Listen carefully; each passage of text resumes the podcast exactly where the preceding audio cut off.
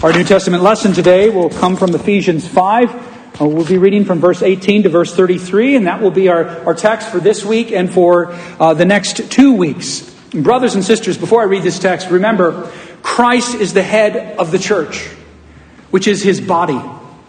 Unity is central to the new creation reality that is ours as members of the one body of Jesus Christ. When Paul said at the beginning of chapter 4 here, walk in a manner worthy of the calling to which you have been called, with all humility and gentleness and patience, bearing with one another in love, eager to maintain the unity of the Spirit in the bond of peace, for there is one body and one Spirit. This unity doesn't erase the natural diversity of the many members of the body. Indeed, as we'll see today, it demands, it depends upon diversity for its strength. Paul closes this exhortation of chapters 4 and 5 and 6 by looking at particular roles by which Christians submit to one another and support and create this unity through the power of the Spirit. And those roles include wives and husbands in their callings in marriage. They include children and parents. They include bondservants uh, slaves and their masters. And each of these diverse callings is an opportunity for us to be filled by the Spirit and to express the mutual submission to one another out of our reverence for Christ, our head. And so, uh, for the next three weeks, we're going to be looking at marriage, but we're going to start at the end. We're going to start by looking at Christ, because he's the model for us, Christ and the church. So, the, the outline here, as I read, is going to be the foundation of marriage in creation, the mystery the creation marriage is modeled on Christ and the church. And finally, Christ's relation to his body as our model for marriage. So this is God's holy word picking up in verse 18. And do not get drunk with wine, for that is debauchery, but be filled by the Spirit, addressing one another in psalms and hymns and spiritual songs, singing and making melody to the Lord with your heart giving thanks always and for everything to God the Father in the name of our Lord Jesus Christ, submitting to one another out of reverence for Christ. Wives, submit to your own husbands as to the Lord, for the husband is the head of the wife, even as Christ is the head of the church, his body, and is himself its Savior. Now, as the church submits to Christ, so also wives should submit to everything, in everything, to their husbands. Husbands, loves your, love your wives as Christ loved the church and gave himself up for her, that he might sanctify her, having cleansed her by the washing of water with the word, so that he might present the church to himself in splendor, without spot or wrinkle or any such thing, that she might be holy and without blemish. In the same way, husbands should love their wives as their own bodies. He who loves his wife loves himself. For no one ever hated his own flesh, but nourishes and cherishes it just as Christ does the church, because we are members of his body. Therefore, a man shall leave his father and mother and hold fast to his wife, and the two shall become one flesh. This mystery is profound. And I am saying that it refers to Christ and the church. However, let each one of you love his wife as himself, and let the wife see that she respects her husband. Uh, thus far. The reading of God's holy word, join me in our prayer for illumination. Our Father, we have heard wonderful things out of thy word. We praise you for revealing Christ as the fulfillment of the Old Testament and ask you to give us your spirit so that we may understand the fullness of your truth. Amen. Please be seated.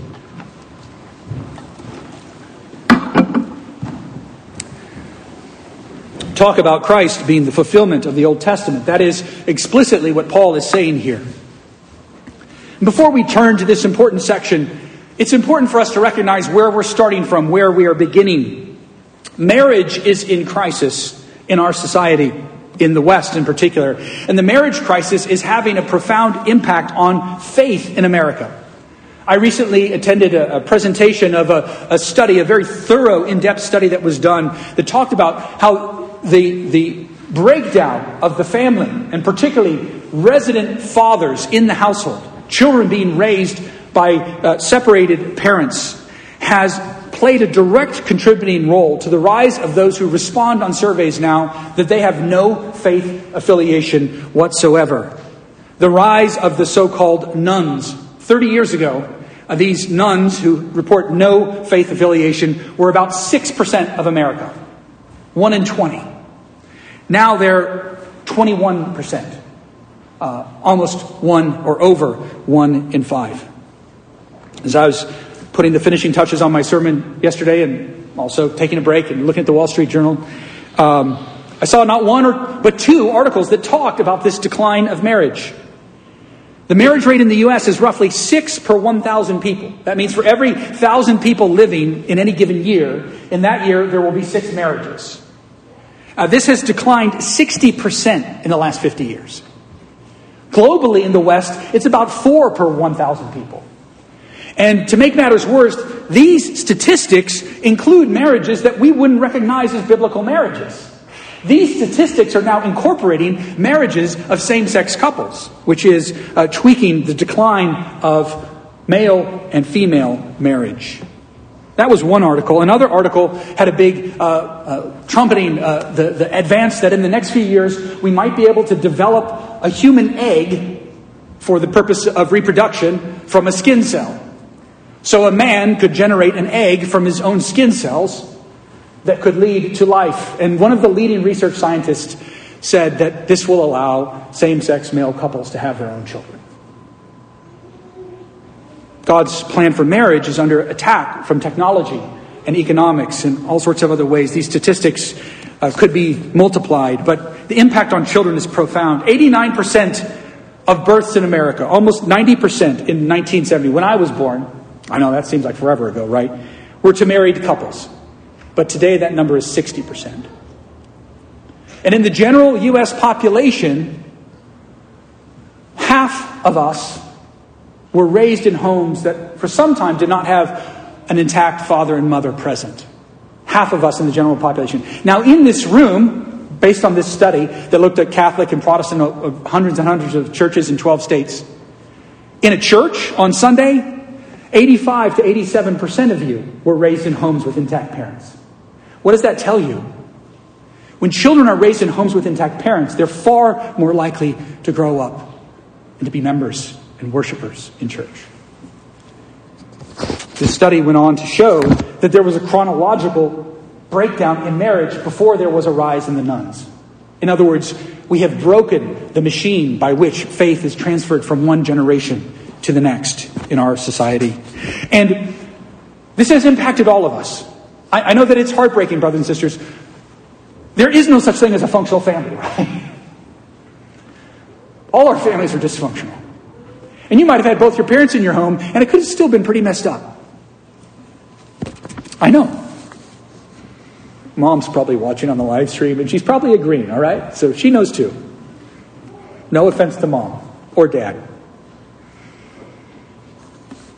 This has impacted all of us because our world hates marriage. That same Wall Street Journal said that 40% of Americans thinks that the institution of marriage has outlived its usefulness. 40% of our neighbors, the people making popular culture, advertisements, everything, they want us to hate marriage. And we're bombarded with that message daily. We had a visitor in our home after worship a few weeks ago, and he urged us in his wisdom, the wisdom that comes only with age, to preach and teach more about marriage. I said, Well, there's a text coming up in a few weeks. You know, I'll do what I can. I'm a minister of the word, I'm not a sociologist. I can't explain all of these sociological, societal issues that are going on here, right? But the Word of God does testify to the importance of marriage for our human condition, for our humanity, our anthropology, what and who we are. And as the world bombards us implicitly and explicitly with false messages about marriage, gender, human sexuality, it is crucial that we look to God's word for the truth about our humanity. It is crucial that we use God's word and recognize that it praises marriage as a good. It's crucial that single people seek and pray that the Lord would bless them with marriage as He wills. And we'll talk a little bit about singleness. But also that our married couples invest in strengthening and preserving their marriages because it's a hard battle, brothers and sisters. Paul says this mystery is profound, and the foundation here is laid in creation. And so that's where Paul turns, and that's where we are going to turn. This discussion of marriage has a prominent and climactic role in Paul's letter to the Ephesians. It's not secondary or ancillary to the gospel. It's not like he says, let's talk about the gospel. Okay, now I'm going to give you some moral instruction about how to live with your wife. It is the gospel. And I want us to take time to hear and learn from the Spirit as He seeks to instruct us and guide us to greater faithfulness. This is a, marriage and a message crucial for all of us. And, and I would commend Tim Keller's excellent book, The Meaning of Marriage, which I don't agree with every word in it, but it is basically a series of sermons on this passage of Ephesians. And Keller reminds us that the real, reality that marriage points us toward is Christ and the church. And even for single members in our congregation, that's a reality of your gospel faith. You are a part of a marriage to your Lord and Savior, Jesus Christ. You are the bride of Christ. And so, understanding what is going on biblically in creation and redemption about marriage is essential for all of us understanding the gospel. That's why we need to spend time in God's Word here. Well, turning now to my first point that the foundation of marriage is found in creation. And um, if you think I, I run a little long in this first point, know that this first point is about 70% of the sermon, because it's a very important point that we need to be reminded of. Paul quotes Genesis chapter 2, 24, directly in our text today, in verse 31. Therefore, a man shall leave his father and mother and hold fast to his wife, and the two shall become one flesh. This text is the core biblical teaching on marriage. It's taught by Moses, it's taught by Jesus, and it's taught by Paul in two different places. A man leaves his father and mother and holds fast to his wife, and these two individuals become one. Now, in one sense, they remain two, and in one sense, they're one. This is a mystery. Unity from diversity, unity that preserves diversity. And in our culture today, we have tremendous confusion regarding humanity itself, what constitutes male and female. We have a concerted effort to deny the created bodily reality of male and female. The world tells us all is one, all is will. We can identify however we wish male, female, both, neither. Children, you need to know uh, that it wasn't always so. Your parents might warn you about this in the world today, but we weren't raised with warnings 20 or 30 years ago. Carl Trueman, in his book, The Rise and Triumph of the Modern Self, begins by noting that, that the world today would have not only been strange or bizarre to his father's world, it would have been literally incomprehensible.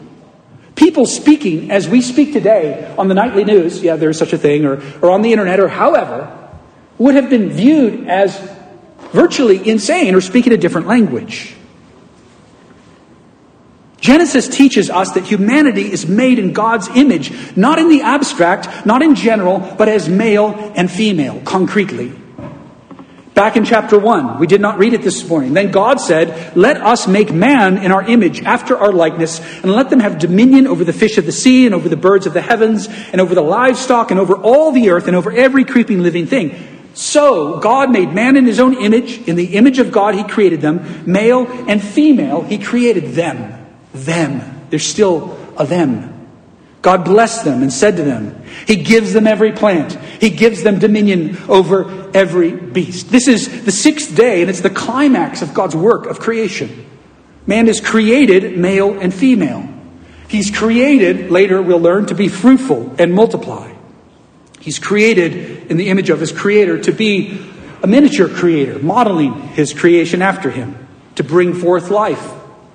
God, furthermore, endows the image bearer with a unique status.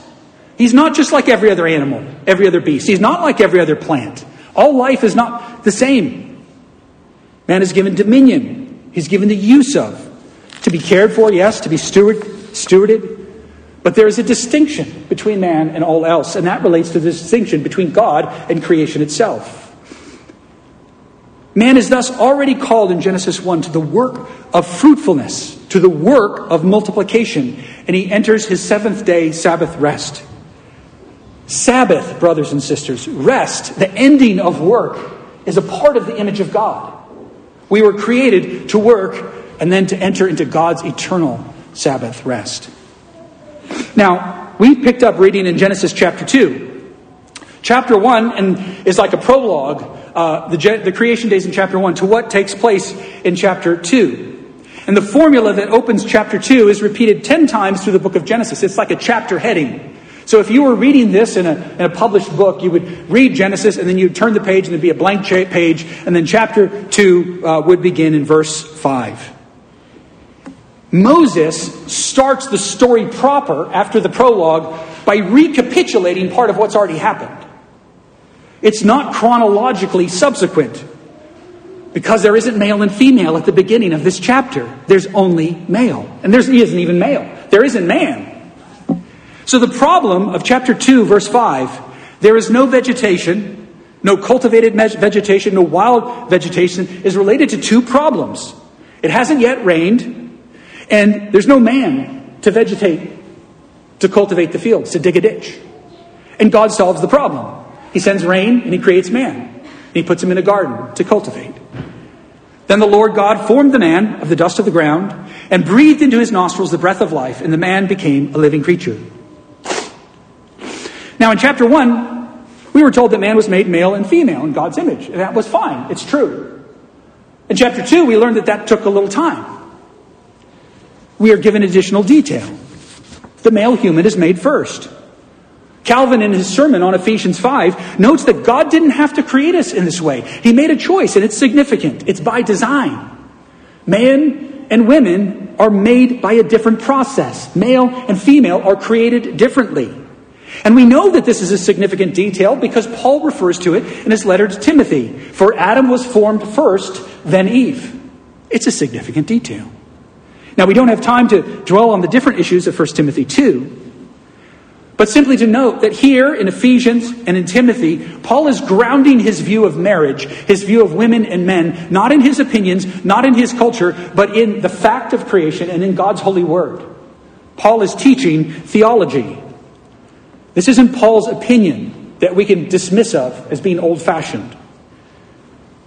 One of the keys of our Old Testament text is that Adam is put alone into the garden. And Adam is given this command alone. Eve's not there yet when God says, You may surely eat of every tree of the garden, but of the tree of the knowledge of good and evil you shall not eat, for in the day that you eat of it you shall die. So he gives him this command to work and to guard the garden to keep it alone without Eve. And it is Adam who receives this commandment of life. This is why in our, the scriptures and in our churches we call Adam the, the covenant head of humanity.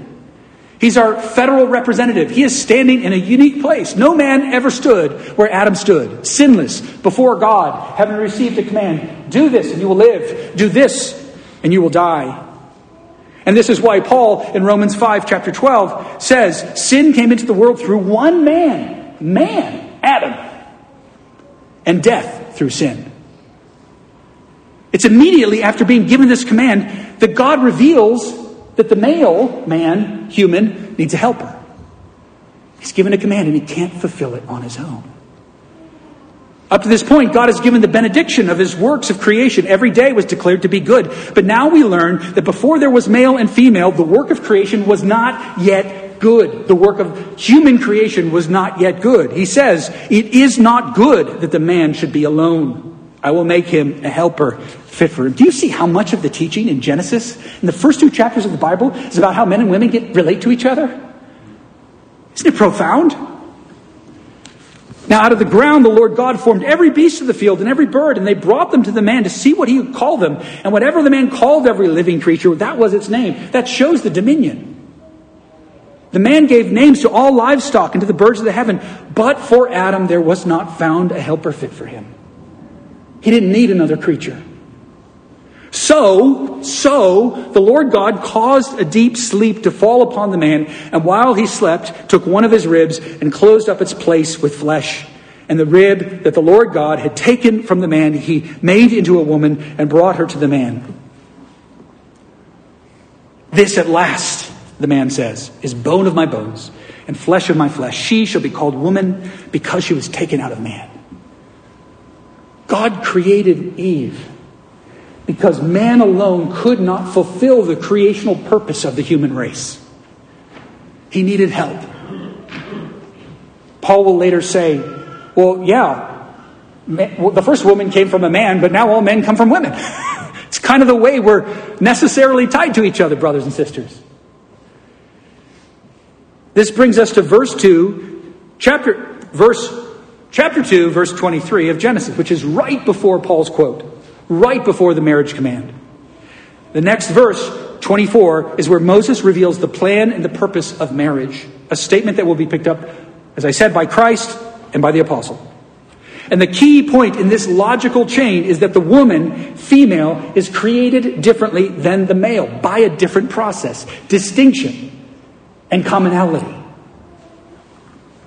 He was made of the dust of the earth. She was taken out of the man.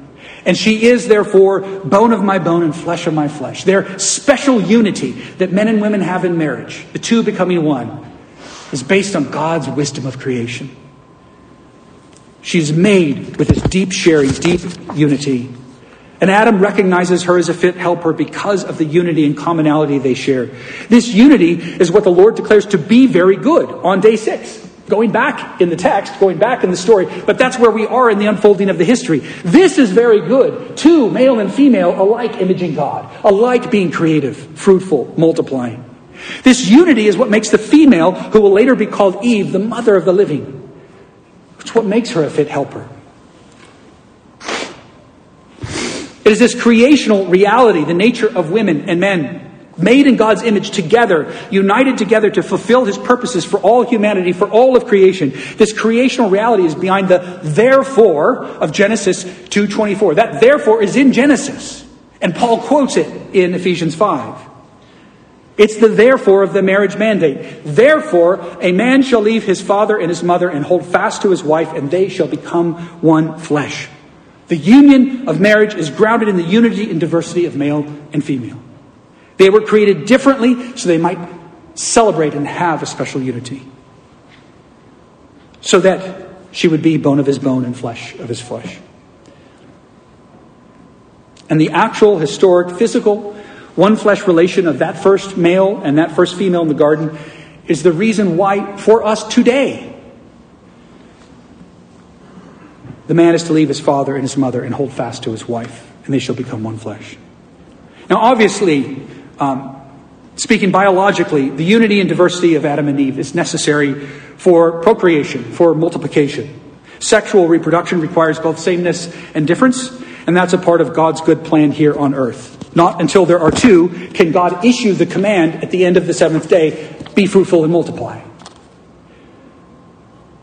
Now, remember, that's not the absolute purpose of man. And that's why the, Jesus can say, in glory they will never neither be given, they will never give nor be given in marriage. That's a temporary purpose until the number of the elect is complete. But more profoundly than this biological relationship, the text points us to a greater need for unity. The two are called to work together to guard and keep the garden. They are called to live out their actual unity. They're called to keep covenant with God together, to obey his commands. And they have a different relationship to that command because God, Adam heard it from God and Eve heard it from Adam. That's why Paul says Adam was formed first and Eve second. The first sin is marital disunity. The first sin is a divorce. Paul will say Adam was not deceived, but the woman was deceived and became a transgressor. He's not saying that women are weaker and more easily deceived. She heard what she heard from him. How can both these things be true? That Adam is the one who sinned and brought death to humanity, and Eve was deceived. Because Adam is the federal head, the covenant head, was given the command. We don't know how he commanded it. We don't have the dialogue, but she says, God said. So she heard it from Adam. And we know that when the serpent was there deceiving her, Adam was there like, I don't know, not doing his job, guarding and protecting the garden in his marriage. So as I wrap up this um, first point about how marriage and Paul's teaching is grounded in creation brothers and sis- sisters, we um, need to acknowledge two things. We live in a broken and fallen world where we're all divorced. C.S. Lewis calls it the great divorce from our Creator, right? And, and yet, marriage persists as an instrument and an implement in God's tool shed for restoring this unity and building the redemptive purpose of his church. It's through marriage and through fertility that Eve will bear a child. That child will ultimately be Christ. But also, we need to remember that marriage is badly broken and singleness has a new place in a fallen world. And it's in the church as the new creation that every one of us, whether or not we are called into physical marital relation historically here on earth, are called into union with Christ as his bride. So in the church, we are all restored. We are all a part of that fertility, that fruitfulness of God's new kingdom, new creation. So, this is a message, and the message about marriage that is crucial for everyone in the church, whether you be single or married. And again, I, I believe that Tim Keller's book is a wonderful testimony to that. He, he says, When I started this church in New York City, Redeemer Presbyterian Church, I thought I wouldn't have to teach on marriage very much because 80% of my congregation was single. It's an urban city place. But he said, I started realizing people were asking me. And when I taught this series of sermons on Ephesians 5, everyone couldn't get enough because they knew that whether they were single or married, they needed to understand how this pointed to their ultimate relation with their Creator. And that brings us directly to the second point the mystery that creation, marriage, is modeled on Christ and the church. Now, this is like kind of a mind bending thing here, brothers and sisters, and I've struggled with this for a really long time. I think I actually made a little bit of personal progress in my brain this week, which was encouraging from Paul's teaching in Ephesians, and we'll get there in a moment. The foundation of the whole Bible story of creation and redemption is laid in the opening of Genesis. And we can't talk about what it looks like for believers to be faithful members of the church, the bride of Christ, the body of Christ, or faithful husbands and wives without understanding the foundation we just saw in Genesis. And this is what Paul is referring to in Ephesians 5 when he quotes this account and he draws an important conclusion. This mystery is profound. I'm saying, he spells it out for us, it refers to Christ and the church. Now, to understand how this is a great mystery, we have to first understand what a mystery is. Uh, the Latin translation for this word mysterion, the Greek word, um, in the Latin New Testament becomes sacramentum, which is one of the reasons our Roman Catholic friends call marriage a sacrament. That isn't the meaning of the word here. That isn't the meaning of the word here. But a mystery could be like something that's revealed at the end of time, a secret. If you think of like an, an Agatha, Agatha Christie mystery, right? People are trying to figure out a detective story and it's revealed at the end. So what makes a, a mystery interesting is that there's something hidden that becomes revealed. And that's part of what's going on here. But there's another aspect of a mystery. There's an aspect of a mystery that is a, a truth that's beyond our comprehension. Mysteriousness. The Trinity is a mystery because we have finite brains and it's an infinite truth. We can't understand it. And this mystery is that kind of mystery as well. But the primary mystery here is that this is a secret, unknown, revealed. Paul uses this word 19 times, six times in Ephesians. Already in chapter 1, he talks about the mystery of God's saving will now made known to us in Christ. It was a secret how God would save the human race. And he made it known further, more fully, finally in Christ. In chapter 3, the mystery of Christ is particularly in reference to how the gospel entails the inclusion of the Gentiles with the Jews in the saving work of God. Two, becoming one, unity in the church. And note this, this use of mystery is similar to Romans 11 25.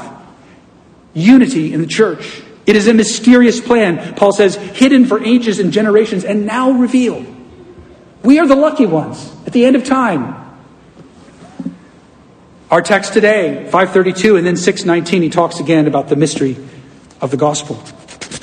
In Colossians 1, Paul speaks again of the mystery now revealed to the saints, which is Christ in you, the hope of glory. The mystery is that you are united to Christ. Christ is in you. My New Testament professor, who I've quoted a number of times in this series, Steve Baugh, writes that Paul declares to us here that the original created institution of union of husband and wife was itself modeled on Christ's union with the church as his body, as its archetype. Archetype's a fancy word for this thing existed originally, and this is a copy of it. On the historical plane, marital union then becomes a type of the historical antitype of the fulfillment in Christ. Prior to Christ's coming, to the disclosure in Christ, the reality on which marriage was predicated was a mystery. It was unknown. People just thought it was a thing people did to have babies and raise families. No. God created marriage because of, to point to Christ and the church. Human marriage was modeled on Christ's union with his own body, bone of his bone, flesh of his flesh. The love of Adam and Eve, because she came from his own flesh, was inspired by Christ's love for the church, because she came from his own flesh, because he took on his human flesh.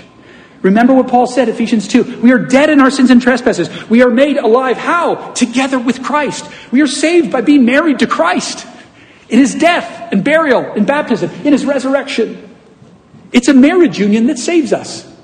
It's a marriage festival supper that we're headed towards and that we taste a foretaste of. Marriage is a shadow cast back in time of the reality. And I always struggled in my head. This is the puzzle I had for the longest time. How can something that's based in creation, that's in creation, marriage, be based upon something that's about redemption? Hadn't even sinned yet, and it didn't exist yet. How could something in creation be based on something in redemption? And I've never really been able to figure this out. Notice what the Apostle Paul does here. This is why Ephesians chapter 5 is grounded in Ephesians chapter 1. Husbands, love your wives as Christ loved the church and gave himself up for her that he might sanctify her, having cleansed her by the washing of water with the word, so that he might present the church to himself in glory, in splendor, without spot or wrinkle or any such thing, that she might be holy and without blemish. That's Ephesians 5. That's Christ's love for the church. And what did Paul say in Ephesians 1?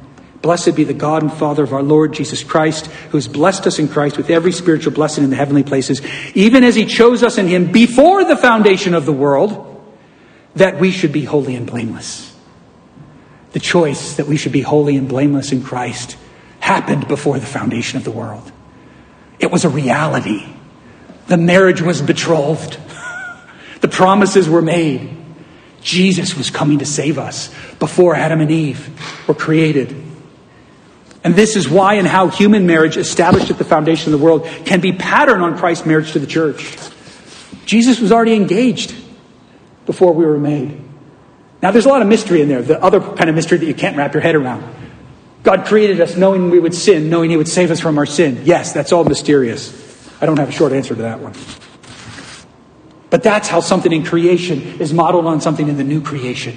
Because God knew that His creation would pass through the blood of the cross to get to its consummate state. And this brings us to our third and final point. Christ's relation to his body, the church, is our model from marriage. It's important that we understand that the marriage command is law, not gospel. What do you mean? You just said it was about Jesus. Yeah, it's about Christ fulfilling the law. The law can be summarized as love your neighbor as yourself. The law of marriage is love this neighbor as yourself because she is yourself. That's what Paul says here in Ephesians 5. That's law, brothers and sisters.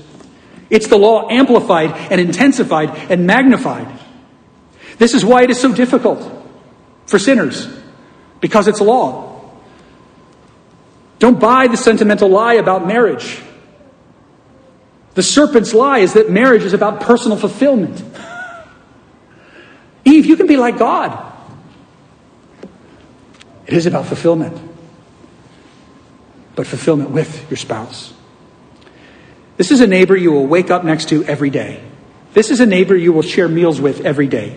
This is a neighbor who will be interwoven into every aspect of your identity every day. You're going to share a bed and a bathroom with this person. You don't think you're going to come into conflict? Our brains meld together through marriage in a difficult, painful process.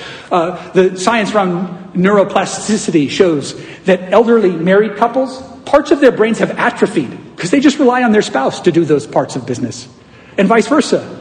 It's true. He's laughing. He knows. They're both laughing. All right, you get them both to laugh. That's good. Marriage is law. This is hard to wrap your head around.